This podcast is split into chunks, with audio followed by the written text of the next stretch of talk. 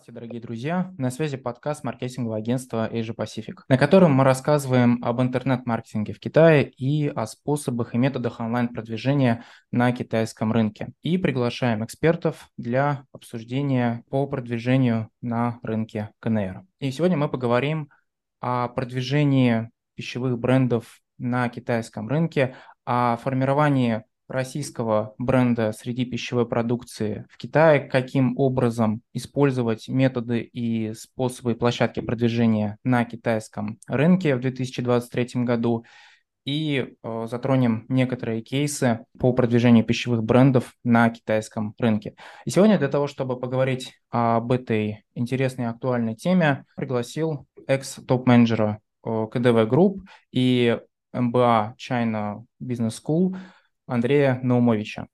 Андрей, спасибо, что сегодня что пришли на сегодняшний эфир. Рад вас сегодня и видеть. Взаимно. Всем привет, всех приветствую. Андрей, для начала расскажите о том, каким образом вы пришли к работе с Китаем, с чего начинался ваш путь и каким образом вы начали работать в сфере продвижения в целом российских брендов на китайском рынке. Э, я думаю, мой путь э, достаточно классический для всех китаистов. После э, окончания средней школы стал вопрос, где продолжать дальнейшее обучение. Вот, поскольку я из Приморского края, то выбор в пользу поехать в Китай был достаточно нетривиальный. Вот, многие его делают. Вот, соответственно, можно разделить работу с Китаем до 2014 года и после, да, когда вот э, произошли Крымская весна и за изменение курса валют весь поток работы с Китаем он сменился больше с э, импорта из Китая в Россию в экспорт из России в Китай за счет э, новой курсовой разницы. Если говорить про мой путь, связанный с э, и продажей digital, то начался он в 2015 году. Тогда еще был такой э, проект АБК, который себя представлял э, офлайн российскую сеть э, продуктовую, московскую. Она на тот момент открывала магазины Tmall Global. Tmall Global как раз открылся, в 2014 году, да, и в 2015 году у них было активные, активное завлечение мерчантов на платформе. Вот. Ну и с, с той поры, скажем так, я погрузился в данную тематику. В целом вы работали в сфере электронной коммерции и в сфере продвижения российских брендов на китайском рынке в частности и в интернет-пространстве э, КНР. В данном случае в, в новом году произошли довольно сильные изменения, в том числе открытие Китая, в том числе начало туризма, восстановление потребления внутри китайского рынка. И, конечно же, это очень сильно сказывается на развитии электронной коммерции и на этой индустрии в Китае в целом. Что вы можете сказать, какие э, на сегодняшний день можно обозначить тренды электронной коммерции, тренды потребления Китая в, в этом наступающем 2023 году? Я отвечу достаточно с предысторией некой, да, чтобы люди понимали разницу э, в ведении, э, ну, если локально на электронной коммерции, да, вот, в 2020-2023 году, вот, кто был в 2020 году и, соответственно, там весь этот период в Китае, знает, что на примере 2020 года не было ограничений на логистические операции внутри Китая. Да, мы можем говорить о каких-то а, локальном закрытии Уханя в 2020 году, но в целом все происходило без э, разрушения товарных цепочек. Я не говорю про глобальный, я говорю вот именно э, локально на территории Китая. Чем отличался 22 год э, в этом плане? И мы там, да, вот э, пример Уханя в 2020 году, в 2021 году тоже были какие-то локальные Отключение периодически было там на севере, это было там в провинциях Хэбэй, либо в других э, локациях. Но в 2022 году можно было наблюдать то, что практически 70% точек по ID, курьеров почтовых, они были фактически неоперационными да, за счет ковид-ограничений. Поэтому если говорить, даже сравнивать вот эти периоды, то в 2020 году вот наоборот можно было говорить о буме электронной коммерции за счет того, что были офлайновые ограничения, но это не коснулось онлайна, да, но в 2020 году в этом плане накрыло всех. Соответственно, сейчас мы видим уже э, восстановление, да, хотя вот э, если обратиться даже к декабрю 2022 года и январь, то даже в этот период отдельные курьерские компании, они все равно вводили ограничения на отправку товаров. Вот. Если посмотреть на всю эту ситуацию с макроуровня, то можно отметить тот факт, то, что, во-первых, несмотря на то, что Китая нету там э, военного конфликта, дай бог его и не будет. А вот эти ковидные ограничения, они отложили все равно большой отпечаток на, на потребителя. Почему? Потому что в разных локациях после введения очень строгих мер кто-то потерял работу, кто-то стал жить на, на минимальном окладе труда, который все равно обязывает работодателя выплачивать сотруднику заработную плату. Соответственно, мы видим то, как произошел сдвиг парадигмы с э, трачу и не особо думаю о завтрашнем дне на то, что а вдруг еще будет хуже. Поэтому, э, соответственно, это повлияло на потребление, и люди стали ну, буквально меньше тратить. Да, потому что лучше иметь кэш на руках, чем там ни о чем не думать и продолжать э, себя вести так, как э, имеется в виду с точки зрения потребительской модели, чем до этого. Я думаю, что все-таки, что это, сдвиг этой парадигмы тоже займет некоторое время, поэтому говорить о каком-то резком росте полном восстановлении вот именно от э, ковидных этих ограничений в 2022 году еще не приходится. Вот мы посмотрим. Я думаю, это все-таки будет происходить, да, но там не так быстро. Соответственно, с точки зрения там э, тренда на электронную коммерцию в этом плане, ну, очевидно, за счет того, что у людей уменьшилась уверенность в завтрашнем дне, люди стали объективно ну, покупать что-то, что более дешево, да, либо, э, либо вообще там стараться не тратить. Тут, то есть тут нет, я думаю, в, э, в этом в парадигме этого поведения нет особого отличия, где мы в Китае, в России, там, в США или еще где-либо находимся.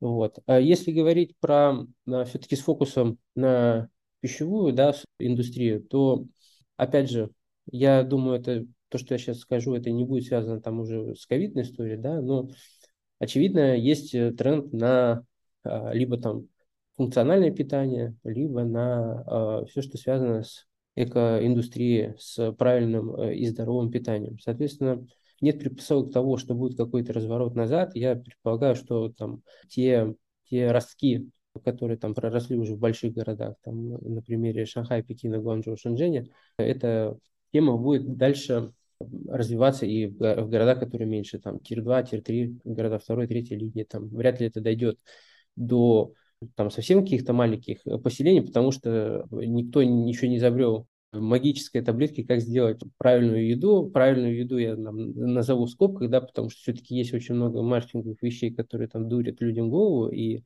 в общем, нет магической пилюли, которая э, делает правильную еду дешевой да, все-таки все равно это осознанный выбор, и он там связан с повышенными тратами. Вот. Это больше долгоиграющая история, которая там, я думаю, она будет просто развиваться в зависимости от общей экономической ситуации в целом, но э, очевидно, что тренд такой есть. Вот. Если мы говорим вообще, в принципе, захватываем э, пласт, связанный с пищевой индустрией, там, пытаемся найти э, различия между там, Россией и Китаем, то я думаю, вы, Иван, знаете то, что есть э, большой фокус потребителя на а, удобство упаковки еды. Что это что, подразумевается? Подразумевается то, что при покупке там, а, я не знаю, 200 или 300 граммового печенья люди хотят, чтобы, во-первых, 200-300 грамм достаточно много для индивидуальной упаковки, да, допустим, мы остановимся на 100 грамм, но хочется, чтобы внутри мини-вложения каждая печенька, она была там своей упаковкой и так далее. Соответственно, эм, если мы говорим про тех, кто хочет Э, идти с любой локации, там, в частности из России в Китай, то необходимо этот форм-фактор учитывать. Чуть-чуть и по теме и нет, если что, какие-то конкретизирующие вопросы могут, может быть, э, что-то еще могу развернуть поглубже. Думаю, можно посмотреть с точки зрения продвижения именно методов и способов продвижения э, в электронной коммерции, как они какими они подверглись изменениями в 2023 году. Вот, как вы упомянули, прямые трансляции уже и шопинговые фестивали как один из методов маркетингового привлечения потребителей уже все меньше и меньше работает. А в данном случае каким образом нужно действовать а, компаниям и ритейлерам, чтобы, особенно зарубежным ритейлерам, чтобы уже привлечь уже довольно привередливого и внимательного китайского потребителя? Давайте начнем так. А, здесь просто очень можно по-разному отвечать на этот вопрос. Я затрону, затрону, давайте два кластера, если мы говорим про онлайн. Мы говорим про маркетплейсы и говорим все, что не связано с маркетплейсами. Общий глобальный совет. Те, кто хочет сюда пойти, должны понять, что первое, а, открытие магазинов на маркетплейсах – это не панацея, и не стоит ожидать э, какого-то бума продаж, потому что любой маркетплейс для того, чтобы вы продавали хорошо, попросит у вас э, э, достаточно большой рекламный бюджет. И, в принципе, если мы говорим про выход на китайский рынок, это даже не связано больше про там онлайн и офлайн, потому что онлайн и офлайн – это так, такие два брата, которые, скажем так, вначале могут идти порознь, но все равно они в какой-то момент соединяются, да, потому что у нас мы не в виртуальной реальности живем все-таки, да, и вы можете начать в офлайна и перейти в онлайн, вы можете начать в онлайне, и все равно вы перейдете в офлайн. Рано или поздно таких примеров много, и если мы даже посмотрим на китайские бренды а-ля там Трибелки, Bites Away, либо Лямпимпудза, те, кто сначала изначально позиционирует себя, что мы только про онлайн, они все равно выходят в офлайн пространство, потому что емкость онлайн-рынка присутствует, да, и она сопряжена с многократным увеличением расходов, которые не совсем могут дать такой тот же рост, какой может дать рост присутствия в офлайне. Это раз. Во-вторых, если, э, во-вторых, если мы вообще говорим про сравнение онлайна и офлайна, то э, так или иначе офлайн продажи, они все равно выше, больше. Соответственно, здесь мы вообще подходим к вопросу по общей стратегии выхода на этот рынок. Можно с восхищением смотреть на там, многомиллиард обороты Alibaba, JD, там, не знаю, Pinduoduo на Double Eleven, Double Twelve, либо на праздник, э, на китайский Новый год, либо еще на какие-то другие праздники. Но здесь нужно понимать. Первое, продает много тот, кто, э, тот, кто очень много тратит. Когда я говорю много тратить, то вы должны понимать, что вы... И здесь мы должны еще делать деление. Мы говорим про вообще no-name продукт, либо продукт, у которого уже какая-то есть бренд-составляющая. Да? То есть тут стоит второе. Если вы просто хотите взять, а, открыть свой магазин в надежде на то, что мир станет радужным, это заблуждение. Почему? Потому что если у вас нету 10-20 тысяч долларов продвижения бюджета на продвижение, я говорю только про рекламу в месяц, то я считаю, что вообще, в принципе, не стоит начинать. Э, мы должны еще сказать о том, что само открытие магазина, то есть если мы говорим про какие-то физические издержки, такие как открытие компании и так далее, это требует штата сотрудников. Неважно, вы делаете это in-house э, с привлечением э, своих сотрудников, либо открытие магазина через TP, это все равно обойдется с порождением магазина. Я дал зарплатный фонд там 100-150 тысяч долларов в год. К этому мы добавляем там, сопутствующую инфраструктуру, связанную там, со складским хранением, вы должны добавить определенные оборотные средства, да, потому что механизм этот работу. И, скажем так, если вы не готовы потерять, я думаю, от 500 тысяч долларов и выше, то, в принципе, вообще и не стоит в это лезть. А чудес не бывает, и несмотря, даже если вы будете, к примеру, вы просто ритейлер, вы решили взять какие-то хорошо уже продающиеся а, позиции э, на рынке, да, все равно их продвижение и а, закупка трафика, она будет стоить очень дорого. Соответственно, если вы рассматриваете э, стратегически открытие магазина только как магазин-визитницу, которая будет удобно показывать либо байерам, либо контрактовым клиентам и так далее, то для магазина-визитницы есть э, более бюджетные варианты, также площадки там WeChat и так далее, где ну, там, просто вы можете показать этот каталог, сделать и достаточно дешево и сердито. Для этого не нужно лезть на маркетплейс. И вообще, думаю, на российском рынке, э, я не знаю, компании, которые могут вот э, уверенно и в долгу идти на площадке, это будет локально про деньги. Локально про деньги не будет за счет того, что будут очень большие затраты. Что делать в данном случае, если да, ну, мы понимаем, что самим открывать это дорого, соответственно, в этом случае нужно искать заинтересованное лицо, кому э, ваша позиция может быть интересна. Тут мы уже идем в офлайн канал, да, потому что все-таки э, там сбор вот этой информации, где открыть, найти людей и так далее, это тоже не только денежные ресурсы, это и временные ресурсы. Соответственно, здесь э, вряд ли любой вам китаист и придумает что-то, велосипед заново, да, тут достаточно стандартные процедуры, есть уже готовые, просто Э, смотря уже какая у вас позиция, вы просто ищете людей, которые вы можете заинтересовать. Предварительно, соответственно, вы должны сделать свое домашнее задание, просмотрев, сколько ваша позиция, она будет интересна э, дилерам. Потому что ну, мотивация дилера, в принципе, в большинстве случаев, как и у вас, это заработать деньги. Если мы говорим про позицию, которая понятна потребителю, что значит понятно потребителю, вы там не пытаетесь продать зефир, да, потому что зефир, ну, де-факто это достаточно незнакомый товар э, для... Но если вы говорите про простое печенье, либо про простой шоколад, то, соответственно, здесь вступают рыночные законы, которые э, сравнивают цену вашего шоколада с тем, что представлено на рынке. Если вы проходите по цене, да, то, скорее всего, с вами будут работать. И я думаю, в этом плане у России все равно есть, скажем так, лазейное преимущество в виде северных территорий, где есть определенная лояльность к российскому товару, где есть э, уже знакомство и где исторически сформировался пул коммерсантов, который изначально был больше в теме карго, да, перевозки там, товара из в Россию, но которые сместили свой вектор больше да, с того, чтобы привезти из России в Китай. Соответственно, там намного ниже порог входа. Люди также заинтересованы в том, чтобы найти какие-то позиции э, на российском рынке и там привезти и продавать в Китае. Я являюсь, наверное, персонально противником того, чтобы начинать свое там присутствие с открытием магазинов на маркетплейсе. Э, основная причина – это очень дорого, вы потеряете деньги, скорее всего. Есть намного более рациональных вариантов по заходу на этот рынок, как я сказал, найти э, дистров, которые имеют широкое покрытие в тех же самых онлайн-магазинах. Потому что Зачастую сейчас уже достаточно тяжело сделать разницу. Например, дилер, он является, он работает только с сетями, либо он только оптовый, либо он работает с онлайн-каналами. Как правило, даже те олдскульные дилеры, которые исторически только ориентируются на офлайн-канал, они сейчас уже тоже открывают свои магазины и имеют э, сеть клиентов, которые тоже изначально были только про офлайн, но сейчас и в онлайне. Если говорить вообще в целом общем, да, то есть мы затронули marketplace, мы остановились. Соответственно, э, последние два года и Клайшоу, и платформа Douyin, да, TikTok и Клайшоу, они занимают все больше и больше долю в онлайн-продажах.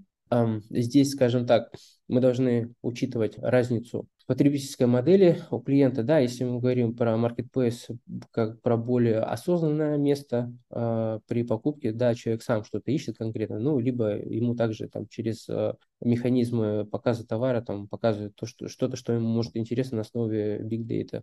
В платформенных, в э, платформах коротких видео, Quai и TikTok, там элемент все-таки больше привязан к продаже на эмоциональную продажу, да, там вы увидели видео, там видео хорошее, вам понравилось, вы купили. Вот. А, учитывая то, что классический маркетплейс э, прикладывает усилия по интеграции с а, платформами стриминговыми, да, вот, ну, тоже самый TikTok и Pie, давайте мы будем как бы говорить, что это там, стриминг, да, плюс видео, да, то есть э, раз эм, эти платформы, они отвоевывают, скажем так, время в в ежедневном потоке потребителя, то, соответственно, там этот вид контента много, многим очень нравится. Здесь, я думаю, применимы те же э, э, идеи, которые я озвучил и для маркетплейсов. Первое – это дорого, потому что для того, чтобы ваше видео... Конечно, любая платформа, имею в виду и Quai, TikTok, они э, заинтересованы в наличии оригинальных создателей контента, которые там будут. А некую виральность создать, да, но я верю в то, что вы можете сделать одно или два видео, которые там, скажем так, заложат, заложат основу в виде э, фанаты базовой для вашего канала, но дальше это все опять превращается в покупку рекламы. Соответственно, если мы говорим про топовых блогеров, которых все становится, их изначально было троица Симба, Вэя и Лидячи, то Вэя из-за налогового скандала она ушла с арены, Симба после э, истории с э, продажей поддельного товара тоже так до конца своих позициях не установился. Остался Лидячи, который тоже уходил в отпуск, потому что человек ну, не вывозит э, тот график, который у него есть. Мы можем экстраполировать продажи вот этих трех людей и говорить, что весь стрим-канал, вот он такой ого-го, и продаж очень много, но это не так.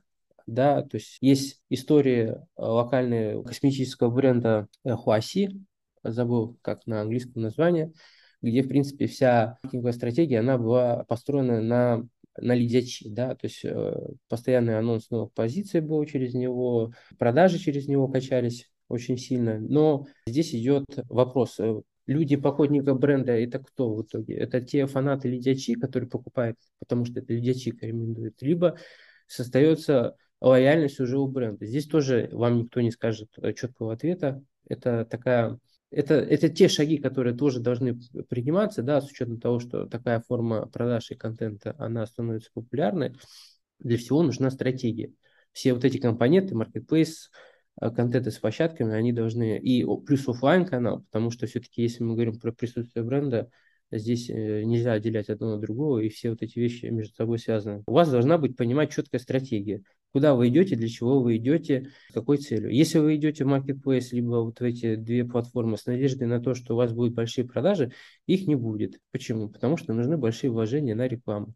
По моему знакомству с российским бизнесом, никто не готов делать вот такие большие вложения без гарантии чего-то. Никто вам гарантии никакие не даст никогда, потому что у всех свои интересы. В данном случае у площадки простой интерес монетизировать свое, свой трафик, получить с вас деньги за рекламу и маленькую комиссию за, там, за сделку. Соответственно, если вы все-таки продажи, то лучше ищите партнера на китайском рынке, кто будет с вами там ментально по интересам совпадать. Я понимаю, что это звучит достаточно легко сказать, да, но, по крайней мере, вы точно сэкономите деньги, возможно, потеряв время, но, по крайней мере, параллельно вы можете какую-то информацию там в дальнейшем собирать. Так как канал, канал онлайн Китай достаточно развит, да, то, в принципе, ресурсы у вас есть. Те же самые репорты, либо просто заходить на площадки и смотреть, подмечать для себя какие-то вещи, то есть э, что-то вы можете собрать, а дальше это уже смотреть, либо э, искать потенциальных клиентов на выставке, да, либо уже там концентрированно ездить в ту же самую там север Китая, там искать партнеров там. Здесь как бы в таких вот вопросах всегда возникает следующее, вопрос второго порядка. Давать на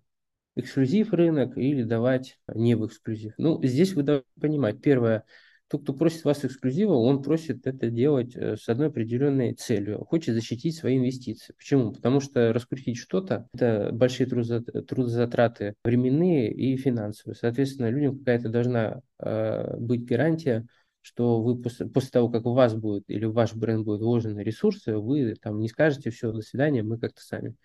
Вот. Здесь как бы каждый для себя делает свой выбор. Я не могу сказать, что э, самим делать это хорошо, либо самим делать это плохо, либо наоборот. Ну, вы должны понимать, если вы говорите, что мы сами, то вы на себя берете все риски по, эм, скажем так, отсутствию информации об этом рынке. Потому что, ну, это уже, скажем так, моя гипотеза вера у любого дилера – Э, эта информация будет на, просто-напросто больше, чем у вас. Возможно, вы, побывав большом, э, большое время на этом рынке, все равно останетесь с ограниченным количеством информации и не дойдете до того уровня, который есть у дилера, который там работает несколько лет, либо там 10 плюс лет на этом рынке. Соответственно, здесь уже выбор за вами, во что вы хотите играть. Э, если вы хотите просто дополнительные продажи, то, мне кажется, здесь выбор очевиден в пользу поиска какого-то тактического либо стратегического партнера на этом рынке в виде там, китайского дилера. У меня нет позиции, что офлайн лучше онлайна, либо онлайн лучше офлайна. Я просто хочу, чтобы те, кто слушает, отчетливо для себя понимал, что первое, онлайн это не панацея, второе, это дорого, и третье, вы должны понимать, с какой целью вы идете в онлайн. Если вы идете в онлайн в надежде, то, что э, двери китайского рынка для вас откроют, это изменит вашу судьбу и все будет хорошо, это ошибка. Почему? Потому что это дорого. Вот и все. Понимаете? И, и здесь как бы все зависит от, от вашей стратегии, во что вы играете. Я могу привести примеры Audi, сети, которая начала э, заход свой на китайский рынок э, с магазина. Сначала он был на Timo Global, затем был магазин на э, timo.com, да, растаможенный товар, и потом уже был переход и в офлайн пространство и создание своей сети. Да, здесь все зависит от стратегии. Я просто говорю по тем людям, у которых, возможно, сложилось впечатление, что выход в онлайн – это панацея, либо это магическая пилюля. Это, это не так. Это должно быть в комплексе, но если мы говорим про идти мне в офлайн или в онлайн, да, потому что там у меня есть ограничения, готов э, там сильно тратиться и так далее, то точно идите в офлайн. Потому что, первое, вы во время этого пути также соберете больше информации, в зависимости от того, как вы это движение делаете. Это раз. Второе, ваша там, картина мира по поводу этого рынка, имеется в виду китайского рынка в целом, потому что мы не можем провести водораздел, то онлайн живет самостоятельно, либо офлайн самостоятельно. Они пересекаются в разных точках. Да? Соответственно, начав в онлайне, вы все равно придете к офлайну, либо начав в офлайне, вы все равно придете к онлайну. Здесь уже идет больше про вашу осознанность и понимаете ли вы, что делаете. Вот как бы больше про это. Потому что открыть магазин, завести товар, сделать карточки товара, э, найти команду э, там, TP, либо свою собственную – это э, не, не очень-то и трудное занятие, да, то есть мы говорим про то, что мы можем купить дешевую машину, мы можем купить дорогую машину, вот это э, вся инфраструктура. Но там и там нужно топливо, а это деньги. Если у вас есть деньги, то у вас что-то поедет. И, скорее всего, вы будете вот играть в игру, вы вкладываете много, но ничего не зарабатываете. И, и, и какой смысл? То есть, э, возможно, вам тогда можно использовать онлайн-пространство для создания собственной ауры, бренда, но это уже другой образ мышления, да, вы не идете открывать, вы там можете путем каких-то минимальных издержек что-то сделать удобного варимо, скажем так, онлайн MVP, да, когда вы можете что-то показать, вы можете рассказать, у вас есть описание, и уже с помощью этого некого digital присутствия делать уже роуд-шоу для офлайн дилера. Так можно. Но если вы хотите прийти в Китай и думаете, что открыть магазин в Tmall, в GD, в Пиндудо, у вас все будет хорошо, это ошибочно. Вот. По этой причине многим э, брендам и компаниям требуется проводить маркетинговые исследования перед выходом на китайский рынок, будь то онлайн или офлайн. И в данном случае маркетинговое агентство Asia Pacific предоставляет услуги по маркетинговому исследованию, по составлению полной дорожной карты при выходе российского бренда на китайский рынок, включая бриф, включая исследование спроса и предложения, и также проведение и составление финальной маркетинговой стратегии при выходе на китайский рынок. Конечно же, в связи с этим важно э, учитывать спрос потребителей на вашу продукцию, в частности на пищевую, действительно важно правильно преподнести, в данном случае учитывая, какой спрос китайских потребителей на определенные категории товаров есть. В целом, из чего состоит общая потребительская корзина э, китайского потребителя на сегодняшний день? обращение к статистике китайского рынка, все равно везде как бы будет одно. Всех будет поражать масштаб. Да, вот, ну, потому что он, он есть за счет большой э, э, базы людей на этом рынке. И, скажем так, если вы не идете с каким-то... Э, точно нужно сделать проверку на, на вшивость, назовем это так, да, когда ну, у людей Э, будет отторжение там какой-то группе товаров. Например, вы я знаете, что там э, китайские китайские, а куриные лапы – это один из там, деликатесов и э, общепринятых снеков для китайского потребителя. Но это нонсенс ввести этот товар в Россию, да, потому что ну, как бы нет этой культуры потребления. Соответственно, обратно работают так, и такие же какие-то позиции из российского рынка в китайский рынок. Например, я не знаю, мы можем назвать вот, батончики фруктовые которые сделаны там из фруктов, э, они а-ля healthy и так далее. Но тут нужно понимать, какая альтернатива у потребителя есть. Э, если для России это может быть э, неким хорошим вариантом, потому что есть лимитированное предложение фруктов на рынке, да, у нас холодная страна, не все растет, то здесь нет никакого проблемы пойти просто купить свежие фрукты. И наверняка свежий фрукт, он как бы по своей пищевой ценности и по цене он будет выгоднее, чем покупать какой-то батончик э, а-ля healthy, который там из фруктов сделаны. Вот и все. Как бы здесь нужно учитывать момент. Либо взять там пример зефира, но он откровенно сладкий. Здесь э, в плане этой сладости нужно тоже учитывать меру. Она не одинаковая для России и для Китая. Соответственно, если вы везете там что-то чересчур сладкое, то как бы, скорее всего, вас ждет здесь разочарование, потому что здесь достаточно низкий порог э, по, по тому, что такое сладкое, что такое не сладкое. Если мы говорим про обращение, там, а, составление брифов, каких-то проведения маркетинг исследований, я думаю, количество какой-то образцов и просто соприкосновение с потребителем в офлайн пространстве даст, даст больше информации, чем если вы будете смотреть это там, из репортов. Вот и все. Потому что все, что можно про Китай сказать, что он большой, рынки большие, заманчивые, всем хочется кусок пирога. А как вы этот кусок пирога отломите? Если вы говорите про создание какой-то маркетинговой стратегии, э, вы должны понимать, что это от вас потребует очень большого количества средств. Я на своем пути еще не встретил э, такую российскую компанию, которая готова играть здесь э, миллионами, миллиона долларами, бюджетами по, при работе с потребителем. Мы можем говорить о каких-то локальных историях. Да, вот вы вы уходите с какой-то глобальной цели накормить Китай, да, как у нас любят там в СМИ для, для, для людей это озвучить, либо разворот на восток. У нас уже был разворот на восток в 2014 году, просто уже много людей забыло, что тогда это тоже говорили про разворот на восток. Вот сейчас в 2023 году, в 2022 тоже разворот на восток, ну как бы произошел, и что с того? Здесь не надо питать иллюзии, что здесь люди голодают и все ждут тульских пряников. Ну, э, тульские пряники это в скобочках так, нарицательно, и все голодают. Все сюда хотят вести, все сюда хотят продавать. Единственный способ дифференцироваться – это завоевать свое внимание потребителя. В большинстве своих случаев э, процесс завоевания будет платным и очень дорогим. Вот и все. Поэтому если вы идете, то признайте себе честно, я готов потратить там несколько сот тысяч там, миллионов долларов, и мне никто не скажет, получится у меня или не получится. Если вы как бы не готовы в эту игру так серьезно играть, то как бы процессы маркетинговых исследований, их можно просто свести с поиском какого-то дистрибьютора и все.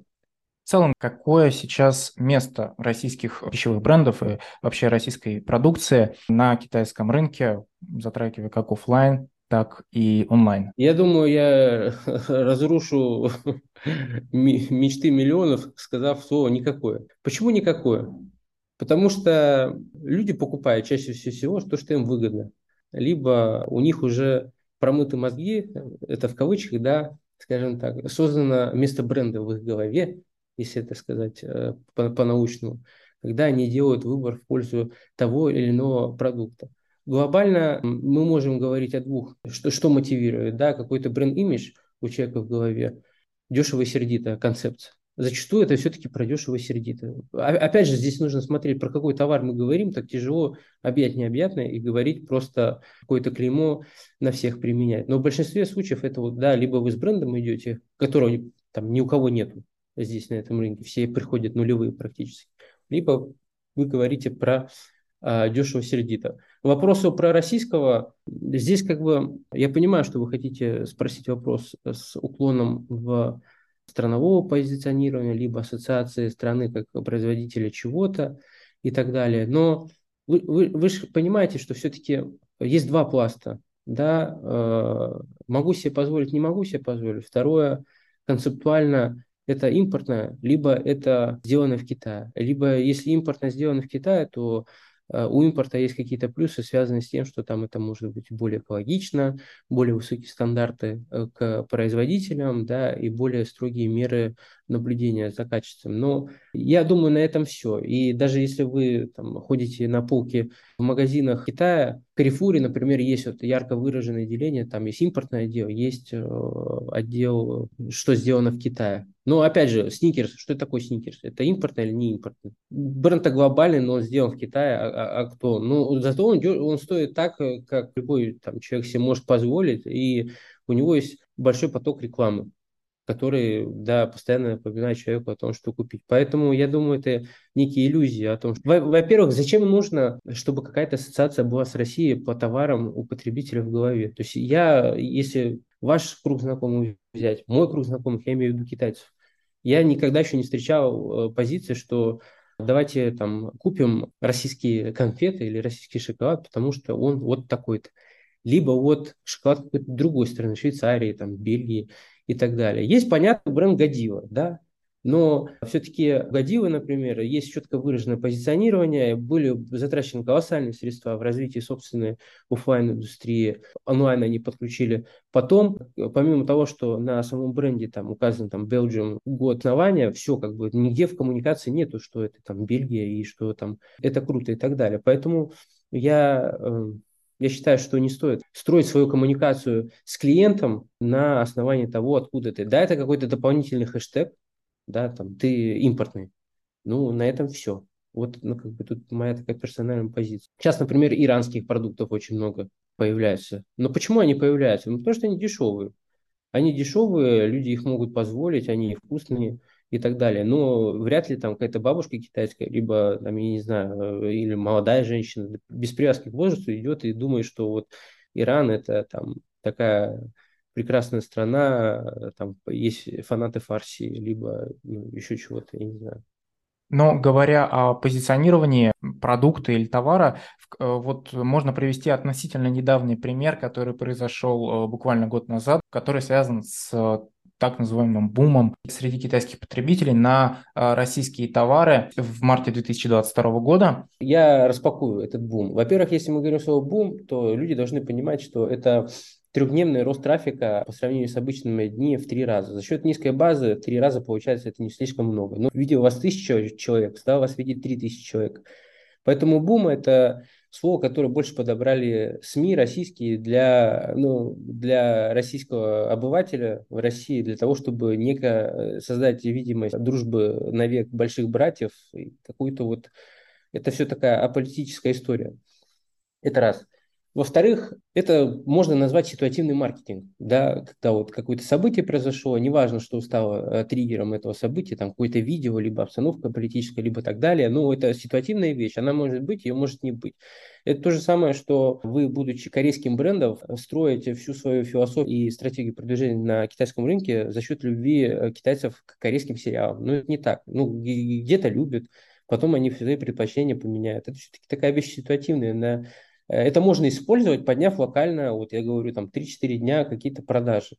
Да, у кого-то там в три раза, у кого-то в больше, но здесь не нужно играть цифрами, надо смотреть вообще на свою базу, какая база у тебя до этого. Если ты продавал на 100 юаней тут на, на 5 тысяч продал, ну, наверное, это, можно сказать, в 50 раз поднялись, э, но вы же сами понимаете, что там база в 100 юаней, она, ну, смешная, и 5 тысяч это тоже там, ну, в 50 раз звучит это прям ого-го. Вот, поэтому э, здесь это просто такая ситуативная история. Мы можем говорить про какие-то ситуативный маркетинг в обратную сторону, да, например, вот в 2008 году, я как сейчас помню, в преддверии проведения Олимпийских игр в Пекине было шествие Олимпийского огня по всему миру, и там во Франции было нападение на факелоносца, и там какой-то момент в Китае люди стали там бойкотировать Карифур, Ашан, либо какие-то косметические бренды. Ну вот неделя прошла, все, никто ничего не бойкотировал. Вот как бы это закончилось. Вот как бы такие вещи, то есть это присутствует в жизни, но это такое, может быть, может нет. И э, мы же не можем там, говорить про продажи и ожидая, как какое-то очередное событие там повлияет на продукт. Это все такое, я думаю, это погрешность жизни. Вряд ли стоит строить какие-то гипотезы либо стратегию на политическом факторе. Здесь, я думаю, это чисто политическая история. Краткосрочная стратегия и эффект – это не то, на что стоит опираться. Выстраивание долгосрочной стратегии э, крайне важно, в частности, для российского бренда. И в частности, то бы вы посоветовали в данном случае, э, с вашей точки зрения, какие основные этапы необходимы для построения долгосрочной стратегии для российского пищевого бренда при выходе на китайский рынок?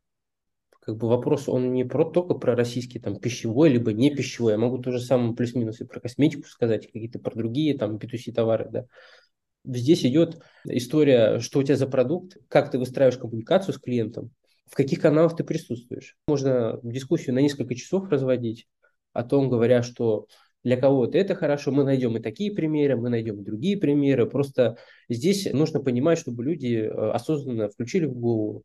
Первое, что мы продаем, каков наш продукт. Потому что как, я сейчас не достану там, из ящика какой-то пример, но десятки примеров, когда продукт так себе, вы можете boost, э, рост большой продаж сделать на фоне того, что ну, объективно очень сильные вливания в маркетинг в различных каналах, но как только вы убираете наркотик, либо еще как назвать, да, магия уходит и ничего, никаких продаж нет. Соответственно, только нормальный, понятный продукт, можно говорить о каком-то долгосрочном присутствии на рынке. Даже возьмем э, локальный пример, э, пример, это бренд Perfect Diary, да, косметика, которая была построена в сторону luxury, но я зато э, по цене масс-маркета и в концепции ничего нет. И такого сверхъестественного. И работает Правило первого. Кто первый там завоюет долю рынка в краткосрочном периоде. На это нужны, соответственно, большие деньги. Вот и все.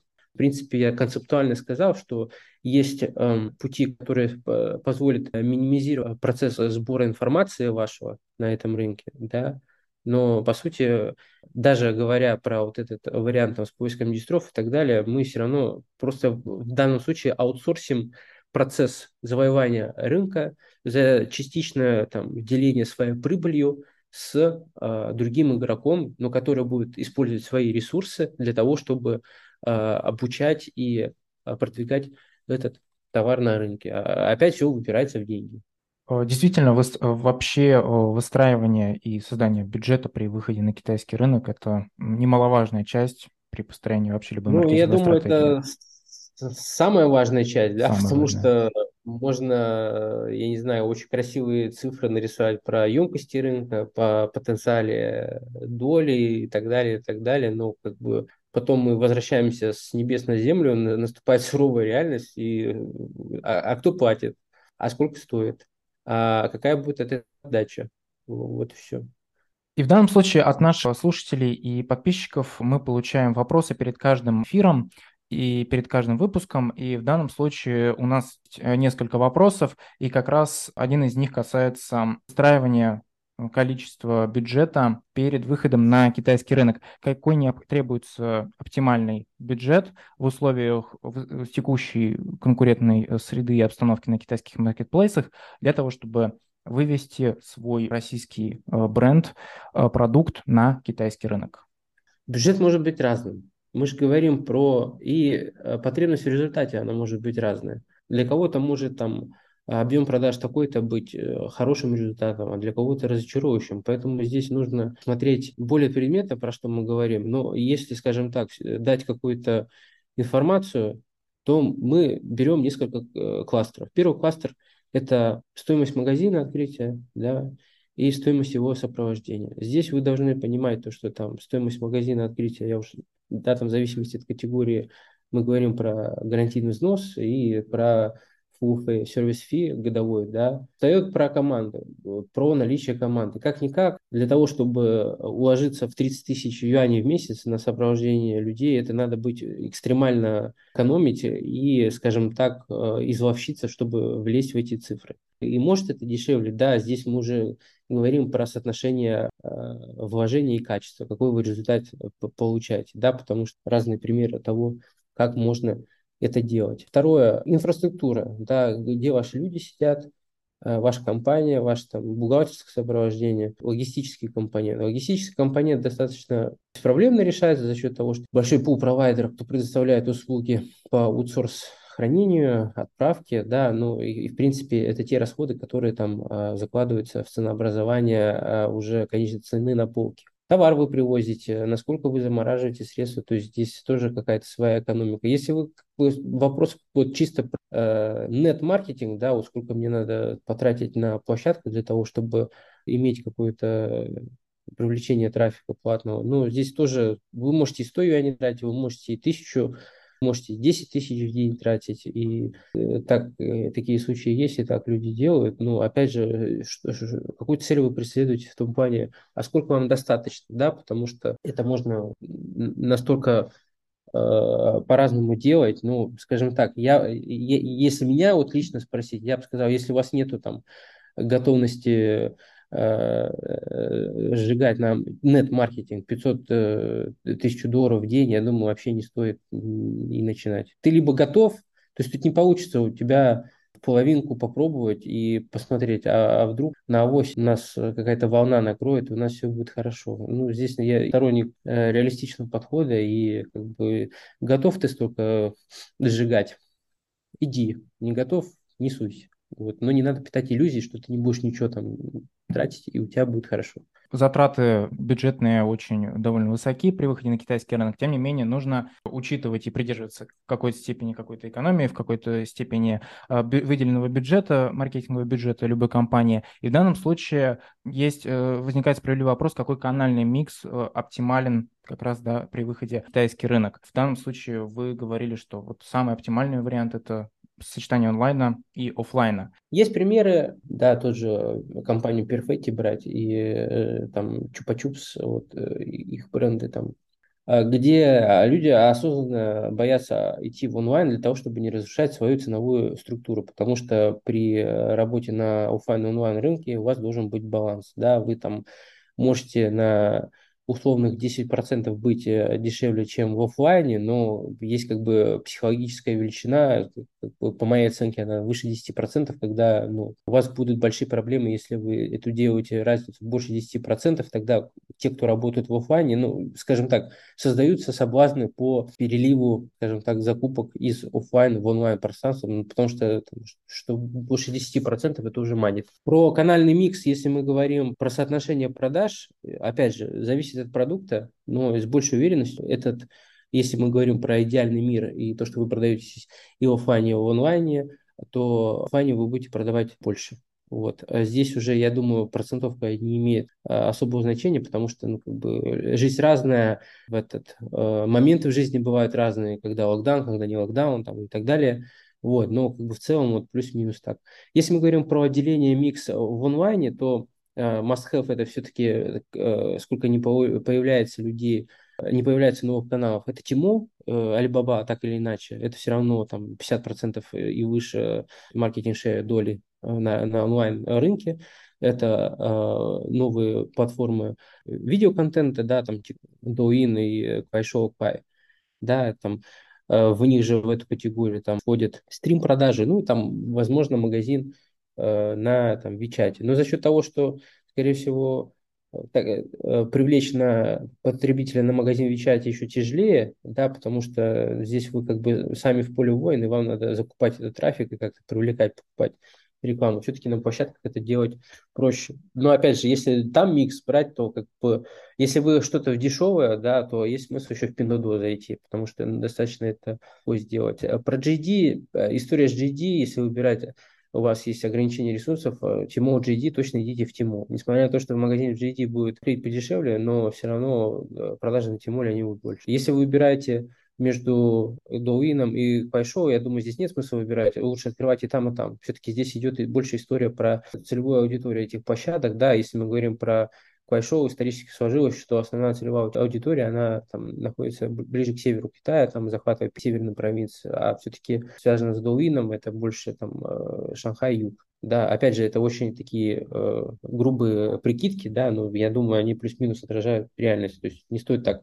Понятно, что если люди на севере, кто пользуется Дуином, понятно, что если люди на юге, кто пользуется Пайшоу. Нет какого. Ну вот, все равно есть такая тенденция. Да, и в данном случае также есть последний вопрос э, касаемо э, вот каналов сбыта, каналов сбыта и объема продаж на них. В случае кондитерской продукции, какой канал сбыта давал наибольший прирост, основываясь на предыдущих кейсах, основываясь на опыте других зарубежных? Я, я скажу, здесь э, офлайн также главенствует в этом вопросе. Процент даже не имеет смысла говорить. А потому что здесь нужно брать, ну, то есть можно по-разному с цифрами играть, когда, как, почему и так далее, ну, однозначно офлайн больше. Потому что у вас точек соприкосновения ну, с потребителем, то есть вы смотрите, такая большая, кто-то, есть такие, конечно же, люди, кто там в онлайне и не покупает, да, мы говорим там больше там старшее поколение и так далее, но все равно. Есть кто-то все равно хочет пойти в Walmart, я не знаю, в какой-то магазин, ну, смысл мне там за какие-то там плитку шоколада или еще что-то там сидеть, заморачиваться, что-то онлайн, если там какая-то есть разница в, в разы, то, естественно, я лучше сэкономлю в онлайне. Но, как правило, такой разницы в разы и нет. И здесь мы должны отметить, что гигантское покрытие Элома и Мейтуан площадок, когда у тебя уже стирается с грани, что такое офлайн, ну да, это классический там офлайн to онлайн, да, с точки зрения потребителя, он тоже этот процесс покупки онлайн происходит, но магазин, товар доставляется с офлайн магазина. Вот это что, это онлайн или офлайн? Это уже очень размыто. Если коротко, то офлайн. Друзья, спасибо за вопросы, спасибо за то, что вовлекались в сегодняшний выпуск, в сегодняшнюю тему. Андрей, вам отдельное спасибо, что сегодня да, раскрыли довольно, довольно объемную тему. И, конечно же, не могу сказать, что в случае аналитики наше маркетинговое агентство предоставляет комплексный пул услуг по аналитике китайского рынка. И в данном случае мы э, приложим в дополнительных материалах в выпуску данного подкаста э, отчет «Цифровой поворот на восток. Э, место России в китайском e-commerce», где мы в полном объеме рассматриваем общий рынок электронной коммерции Китая, а также место российских брендов и продуктов в китайской электронной коммерции. Спасибо, что слушали сегодняшний выпуск и всем пока. До свидания всем.